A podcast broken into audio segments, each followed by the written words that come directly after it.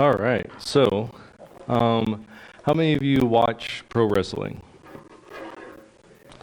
Okay. So, how many of you are not confessing to watching pro wrestling? Okay. So, if you've never watched pro wrestling, maybe you've watched a football game or any other type of sports. When the team comes out on the field, what happens? Anyone know? Yeah, there's music. Music just starts blaring, and it's called hype music. It's supposed to get the audience ready to go, right? And so for pro wrestling, it's each wrestler has their own particular music that they come out to. And in baseball, they do the same thing. If you go to a major league game, as the batters come out to hit, they have their own theme music. And so in college, we actually did this. The college wanted to do this for us as players, and so we got to pick out our own music, and we would walk out to it. Well, we had one of my friends, his name was Cody. He was my roommate, and we always liked to mess with Cody as much as we could. And because he had a great sense of humor, and it was really fun. So he had picked out his song, and some of us got together and we changed it. And I don't know if you know the song by Aerosmith called Dude, and you might know it as Dude Looks Like a Lady. Oh, yeah. And when that song comes on, it comes out screaming, Dude Looks Like a Lady. Yeah. Okay? He gets up out of the where, the dugout. And he starts walking, and all of a sudden this blares over the loudspeakers. And they crank it to maximum. And without missing a beat, Cody looks up, waves, and does a little shake, goes up and hits a double. Comes back and says, that's my song from now on.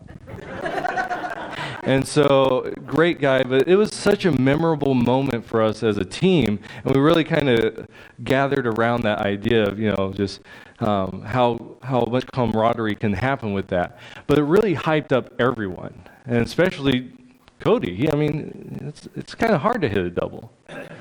And so, but it's this idea of music, entrance music, that we're going to be talking about today. So if you have your Bibles, we're going to be in Luke chapter 2. And we're starting off our Christmas series that we're calling, chapter 2. That's for something else. But we're going to be in Luke chapter 2. So you can open up to Luke chapter 2. But if you're following along in your notes, you can put Luke there for chapter 1 as well. Because we're starting our Christmas series, and we're calling it That Night. And so we're specifically looking at the night that Jesus was born. And so we're not going to be talking about wise men. So if your favorite part of the Christmas story is the wise men, I'm sorry. If your favorite part is the star, I'm sorry. We're not going to be covering those. But we're going to be covering 3 weeks, and we're going to be doing this all in Luke chapter 2. So we're going to be spending a lot of time just in these 20 verses. All right? But before we get there, let's talk a little about Luke. Luke is not an original disciple. He wasn't a part of the 12 or the bigger groups of 72 or the 120. Instead, he was a traveling companion of Paul, and Paul wrote most of the New Testament. And Paul is a very intelligent guy, but so is Luke. Luke is a doctor, and so for his time, he's very well educated. And I want you to hear the reason why Luke writes his letter, all right, or writes his gospel. Okay, and this is Luke 1. So it's Luke 1 through 4. He says, Many have undertaken to draw up an account of the things that have been fulfilled among us, just as they were handed down to us by those who from the first were witnesses and servants of the word. With this in mind, since I myself have carefully investigated everything from the beginning, I too decided to write an orderly account for you, most excellent Theophilus, so that you may know the certainty of the things you have been taught. Okay, so Luke writes specifically to make sure that an orderly account happens. And so as we're going through Luke, okay, we want to make sure that we're seeing all the little details, because Luke is trying to give us the most accurate picture of Jesus' life. And so this idea is really important, because Luke I've heard it said that Luke is considered the most historically accurate of any ancient document in the terms of geography, in the terms of cultural setting. And so when we're going through this, we really got to pay attention to what everything that's going on in a passage. And so we're going to try to do that for the next 3 weeks. Sound good? Well, if not, it's too late. Okay? The bulletins are made up and everything, so we're doing this. All right?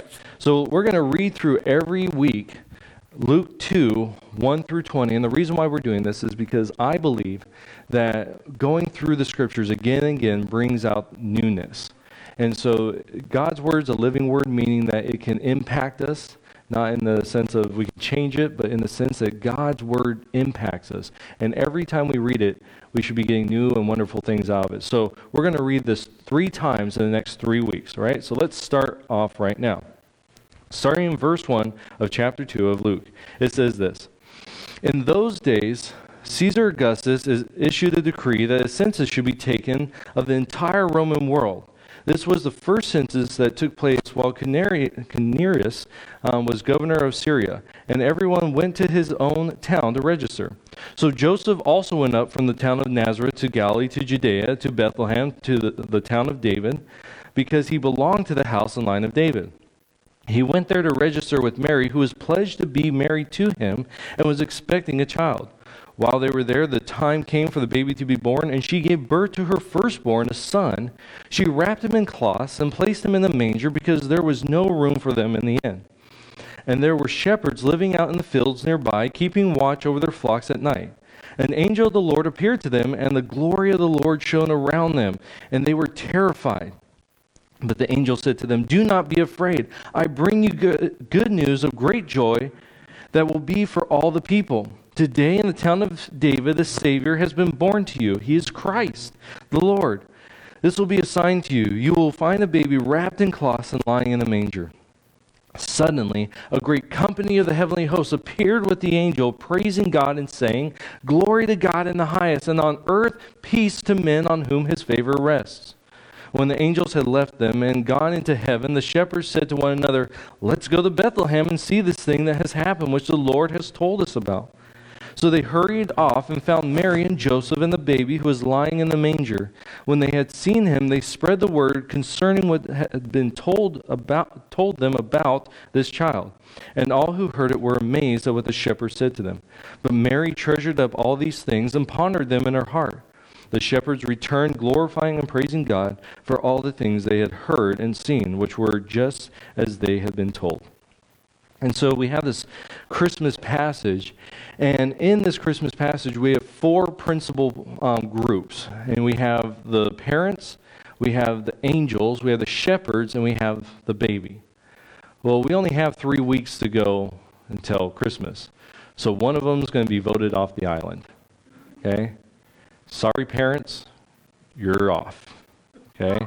So if Mary and Joseph are your favorite part of the Christmas story, we won't be talking about them this week, all right? Sorry, these next 3 weeks. So we're going to only be focusing on the angels, the shepherds, and the baby, all right? So as we're focusing on them, let's focus right now on the angels, all right? So if you're following along in your notes, the word angel that we translate into English, angel, right, is only found about 290 times in the Bible, all right? Now, the English Standard Version has about 281.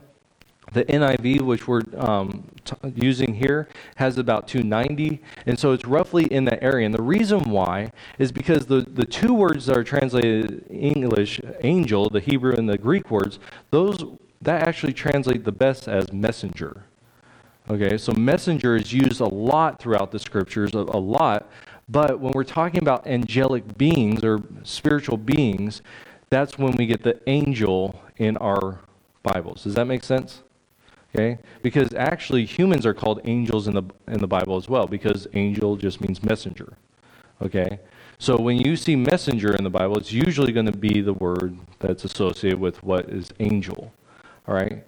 And so, but the actual use in talking about angels is about 290 times. All right? Now, it's really interesting. I went through this whole thing and looked at every single verse, And it's really interesting, about 90 of those are specifically talking about this angel called the Angel of the Lord. And if you were here for our Joshua series, you might know what that is. There's a talk about that might be a pre-incarnate or pre-Jesus. Okay, it's Jesus, but not the way we know him. Okay, and so it's just a very interesting thing that we can't get into because I've been told you need to turn down your sermons about 20 minutes. So we're not going to get into all that. So if you laugh, you know what I'm talking about, and you're probably thinking, finally. But this angel, there are roles that angels play throughout the scriptures. One of the main ones is just being messengers, and that's where we see right here, right? We see an angel talking to the shepherds, and it's interaction. And so there's a lot of interaction throughout the scriptures of angels coming and declaring things. Another role is found in the book of Revelation. Now, in the book of Revelation, there's a lot of little roles that happen. So you have angels and the seven trumpets. You have angels, seven bowls. You have angels of east, south, east, west, south, north. I totally did not say that like you usually say it. So north, south, east, west. There we go. And you have angels of the water. All these different angels doing all these different roles. And so, but there's another one that's really important throughout the scriptures, and it's actually throughout the Bible, and that's the role of praise. Angels are created to be praise givers, okay? Praise giving back to God. I want to share with you a couple of those different verses that happens throughout the scriptures. So the first one is Job 38, verses 6 through 7. Listen to what it says. Oh, what were its footings set, or who laid its cornerstone, while the morning stars sang together, and all the angels shouted for joy? This is talking about creation. God's creating, and the angels are saying, go get them, God. You're amazing. They're shouting for joy as God creates. And they're his hype music. And they're saying, yeah, God, go. Right? In Psalms, we get this in two Psalms. The first one's 103, Psalm 103:20. It says this, praise the Lord, you his angels, you mighty ones who do his bidding, who obey his word. A few Psalms later, Psalm 48, we get this, praise him, all his angels, praise him, all his heavenly hosts. And so the psalmist there is saying, hey, angels, do your job. Praise God. And in those Psalms, he's actually calling not just the angels, but all of creation. Creation praise God. Angels praise God. Everyone get together and praise God. And so all of this is together. But listen to what Hebrews, the writer of Hebrews, listen to how they put this whole thing of the first two are the angels actually praising, right? And I want to trip you. And she didn't think I was going to do that. All right, so Hebrews, listen to what Hebrews 12:22 says. But you have come to Mount Zion, to the city of the living God, the heavenly Jerusalem. Okay, so he says, you've come here. Now, picture this in your mind. You have come to thousands upon thousands of angels in joyful assembly. Think about that. Have you ever seen a really big choir? Like, okay, let's take an estimate here. Let's see who's seen the biggest choir. Yeah, how big? I don't know how many were in it, but I was in Salt Lake City at the the Tabernacle Choir. Okay. Well, that doesn't help us because that doesn't give us a number. Anyone know a number? 300. Oh my gosh. That is a number. That is correct. Thank you. Any numbers of choirs that you know? Anyone? But there's been some big ones. Anyone seen like 100-person choir? Okay. How about 1,000? I've never seen that either. I was just wondering if anyone's. That's a big. Yeah. The biggest one I've ever seen was about 100. I was at the Memorial Coliseum with the pastor's seminar. There was 7,000 men, and they were all singing. Yeah. So if you've ever been a part of a huge gathering of people just singing, it's an amazing experience, because even though you might be able to pick out a voice, but they're all so flowing together, and it doesn't matter how bad you are. You sound beautiful in that choir, because all your messes get brought into this heavenly, this just beautiful thing that God's given us in the voices. Oh yeah, at camp. Yeah. Hey, youth camp. Yeah, it is really cool. And one of the things I like is when you all start singing, I mess up because I forget to sing, because I'm listening to your guys' singing, and it's one of my favorite things. And so, but this idea of just thinking about thousands, right? Thousands of angels singing back to God. But don't just picture that. Picture this. In the book of Revelation, chapter 5 and 7, and both in the 11th and 12th verses, listen to the way it's described. Then I looked, this is Revelation chapter 5, verses 11 and 12. Then I looked and heard the voice of many angels, numbering thousands upon thousands and 10,000 times 10,000. They circled the throne and the living creatures and the elders. In a loud voice they were saying, "Worthy is the Lamb who was slain to receive power and wealth and wisdom and strength and honor and glory and praise." Think about that. Just thousands upon thousands, tens of thousands times tens of thousands, just praising all at one time. And they're all, yeah, well, maybe not Bobo, the angel, he's kind of a, no. That's not scriptural. I don't know if you know that. Anyways, Revelation, a couple chapters later, she's back. Mm-hmm. She was watching you this time. Oh, okay. Listen to Revelation chapter 7. All the angels were standing around the throne. I love that. It just says all the angels at this point.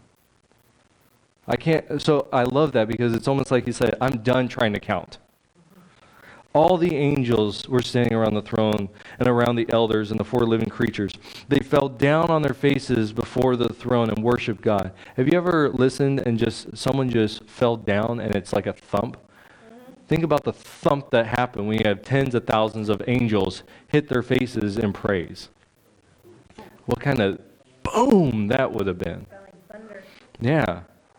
They fell down on their faces before the throne, worship God, saying, "Amen, praise and glory and wisdom and thanks and honor and power and strength be to our God forever and ever, amen." Just the picture of that happening is, to me, amazing. And I hope we notice something throughout this, that as the Bible is mentioning all these things, right, that the Bible's going through here, and it's showing us that the praise of the angels happens, because I just shared with you all the verses that point to us to this, about the angels praising. And they're always praising at momentous occasions when God is doing something, or God has done something.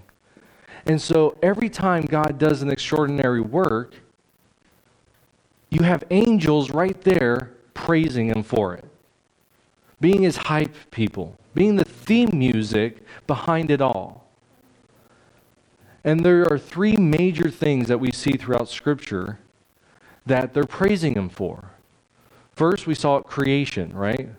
We saw the creation. God's creating, and the angels are saying, "You're great, God. Keep it going."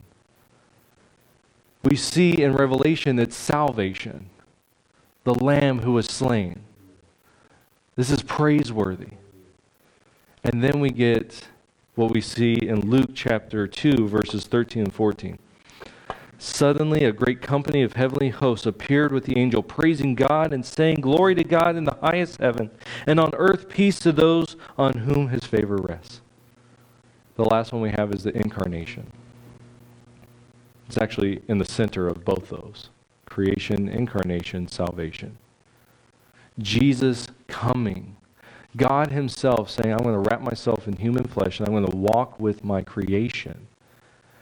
And then die for my people. I'm going to die for the sins of the world. Yeah.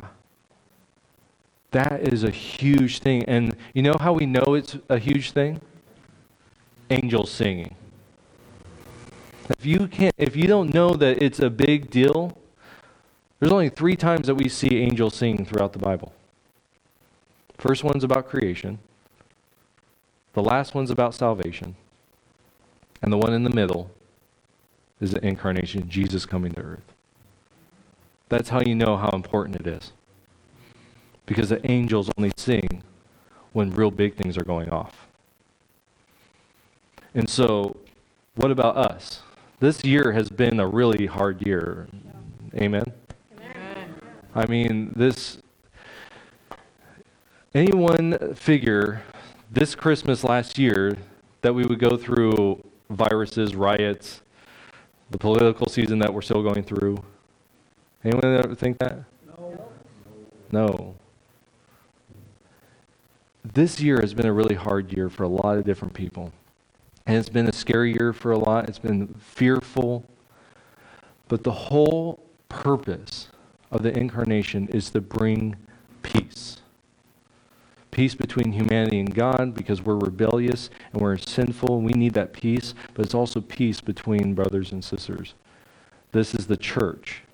We as the church are supposed to live at peace with each other. And as much as Paul says in 1 Thessalonians, as much as we can with the world. God has come. And this is a praiseworthy thing. So in the world that's going into chaos, like we're seeing, what is the response of us as Christians? Because it's really easy to get our eyes off of God in all of it, right? It's really easy to say, you know what? God, I know you're supposed to be in control, but right now, my friends and family are hurting.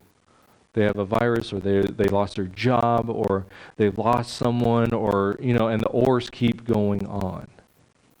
And it's like, God, I just don't see it. And I'm fearful, and I'm hurting, and I just don't see it. It's really easy for this world to be able to take our eyes off of God. But what does God want from us?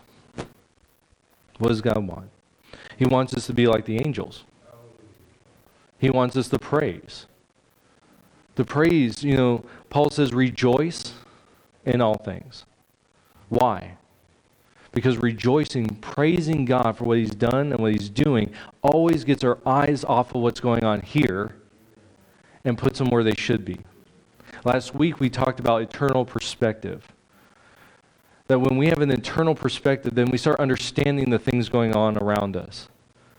That these things that we go through that are painful and they hurt, one, God's going to work them out if we love him. So if we're going after him, God's going to work them out. And two, God is a just God, and God's going to deal with these things. And so no one's going to get out. You know, it's really easy to see someone and go, man, they have everything going for them, and nothing ever bad goes for them, and they're a jerk. When are they going to get theirs? And God says, don't worry about them. Your eyes are supposed to be on him, right? Our eyes are supposed to be on God. It doesn't matter about what's going on around us. And when our eyes are there, and that's all done through the praise of his people. Amen.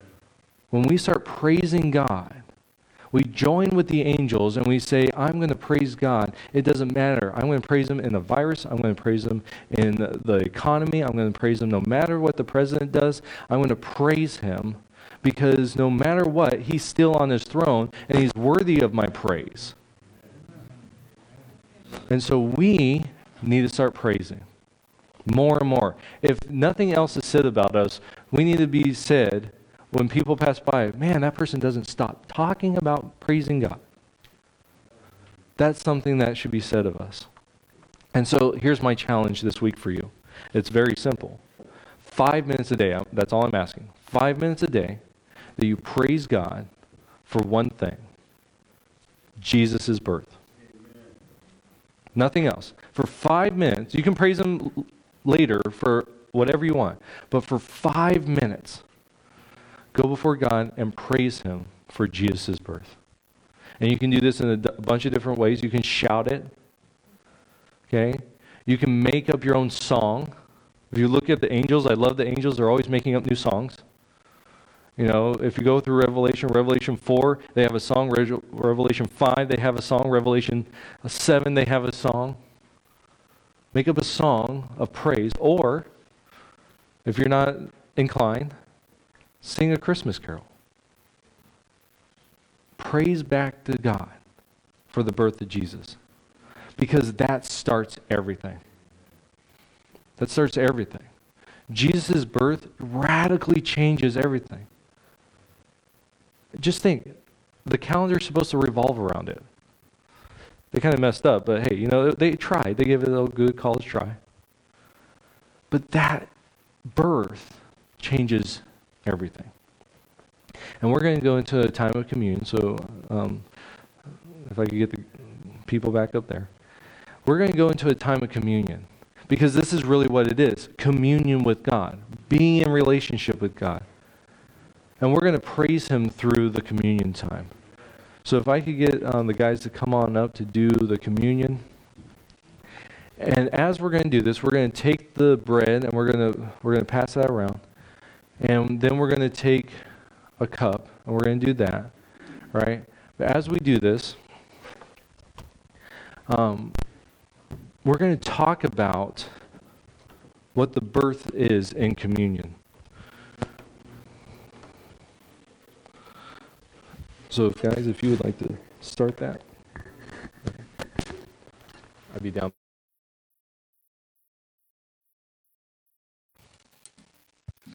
So as we do this, we're going to sing through Nothing But the Blood. We're going to sing the first two verses, and then we're going to sing the chorus.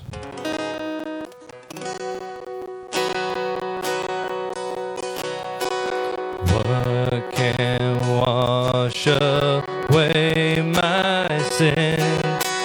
Nothing but the blood of Jesus.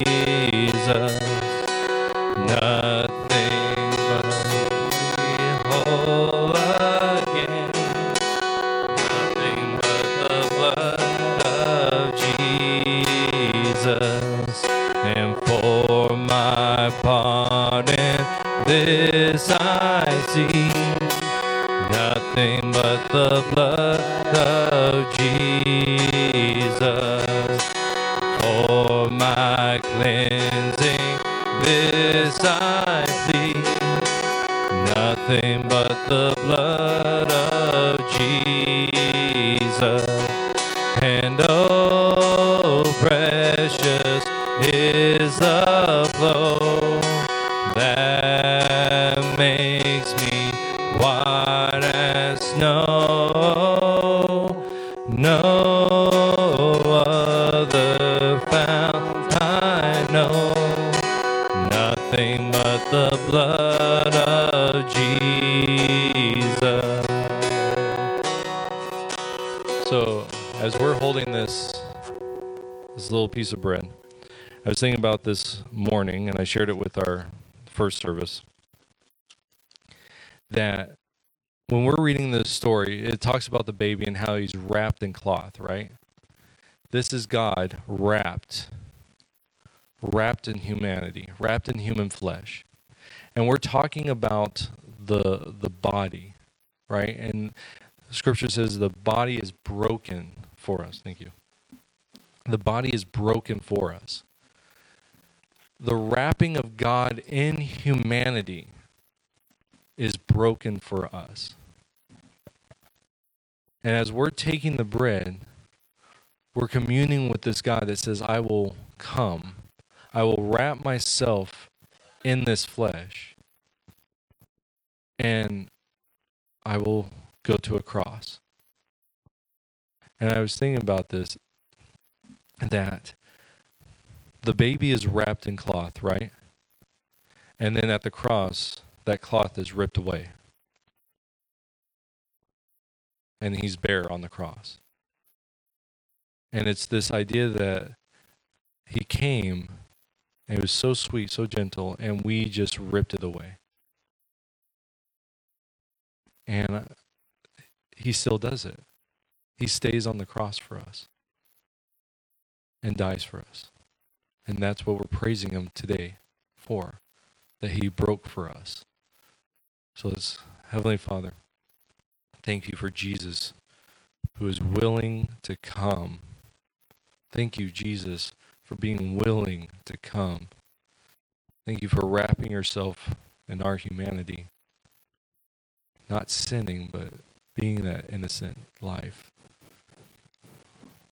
Lord, I for me, forgive me for putting you on that cross by my sin. But thank you for being willing to go and doing it for me. And I thank you for my brothers and sisters as well. Let us praise you as the angels do, because you are great and glorious God. Thank you. May our worship of you be worthy of you. It's in your Son's name we pray. Amen. Let's take.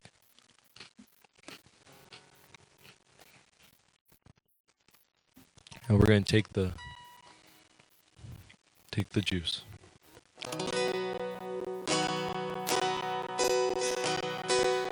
Nothing can for sin atone, nothing but the blood of Jesus, not of good that I have done, nothing but the blood of Jesus. This is all my hope and peace, nothing but the blood of Jesus. This is all my righteousness, nothing but the blood of Jesus. Oh, precious is the flow that makes me white as snow. No other fount I know, nothing but the blood of Jesus. Let's sing, oh precious. And oh precious is the flow that makes me white as snow. No other fount I know, nothing but the blood of Jesus. As we hold the cup, we have that little innocent child. Right? For those of you that have been around babies, and you know the innocence that is there. And then as they grow up, about 2 years old, it goes away real fast. And yet Jesus keeps that innocence all the way to the cross. Every step of the way, as that blood is coursing through his veins, he's innocent. And every step he takes, it's innocent, and he's moving to a place where he's paying the price for another's guilt. Every step. And as he hangs on the cross and the blood is coming down, that blood is innocent, but it's payment for us. All my guilt, all my sin, all my rebellion is covered in that blood. It's I am the cross, and Jesus' blood is covering me. He covers me. He covers you. He covers anyone that puts their trust in Jesus as their Savior. As Jim shared that quote earlier, salvation is not for the righteous, it's a free gift to the guilty. I am guilty, but by Jesus, I'm forgiven and free. And as we take this cup, that's the representation that's covering us, that we're in communion with the holy God, whose angels sing his praise. And now we get to join the heavenly choir with it. Let's pray. Heavenly Father, you are great and glorious. You do great and glorious things. Jesus, you are wonderful. You are truly the Prince of Peace, the mighty God. Lord, I thank you. I thank you for the blood shed on the cross for us, and that we get to praise you as your children, as those that live in life, because you have defeated darkness. You have overcome death. And we praise you because someday we will be in eternity singing your praises. Lord, I thank you. I praise you in Jesus' name. Amen. Let us take.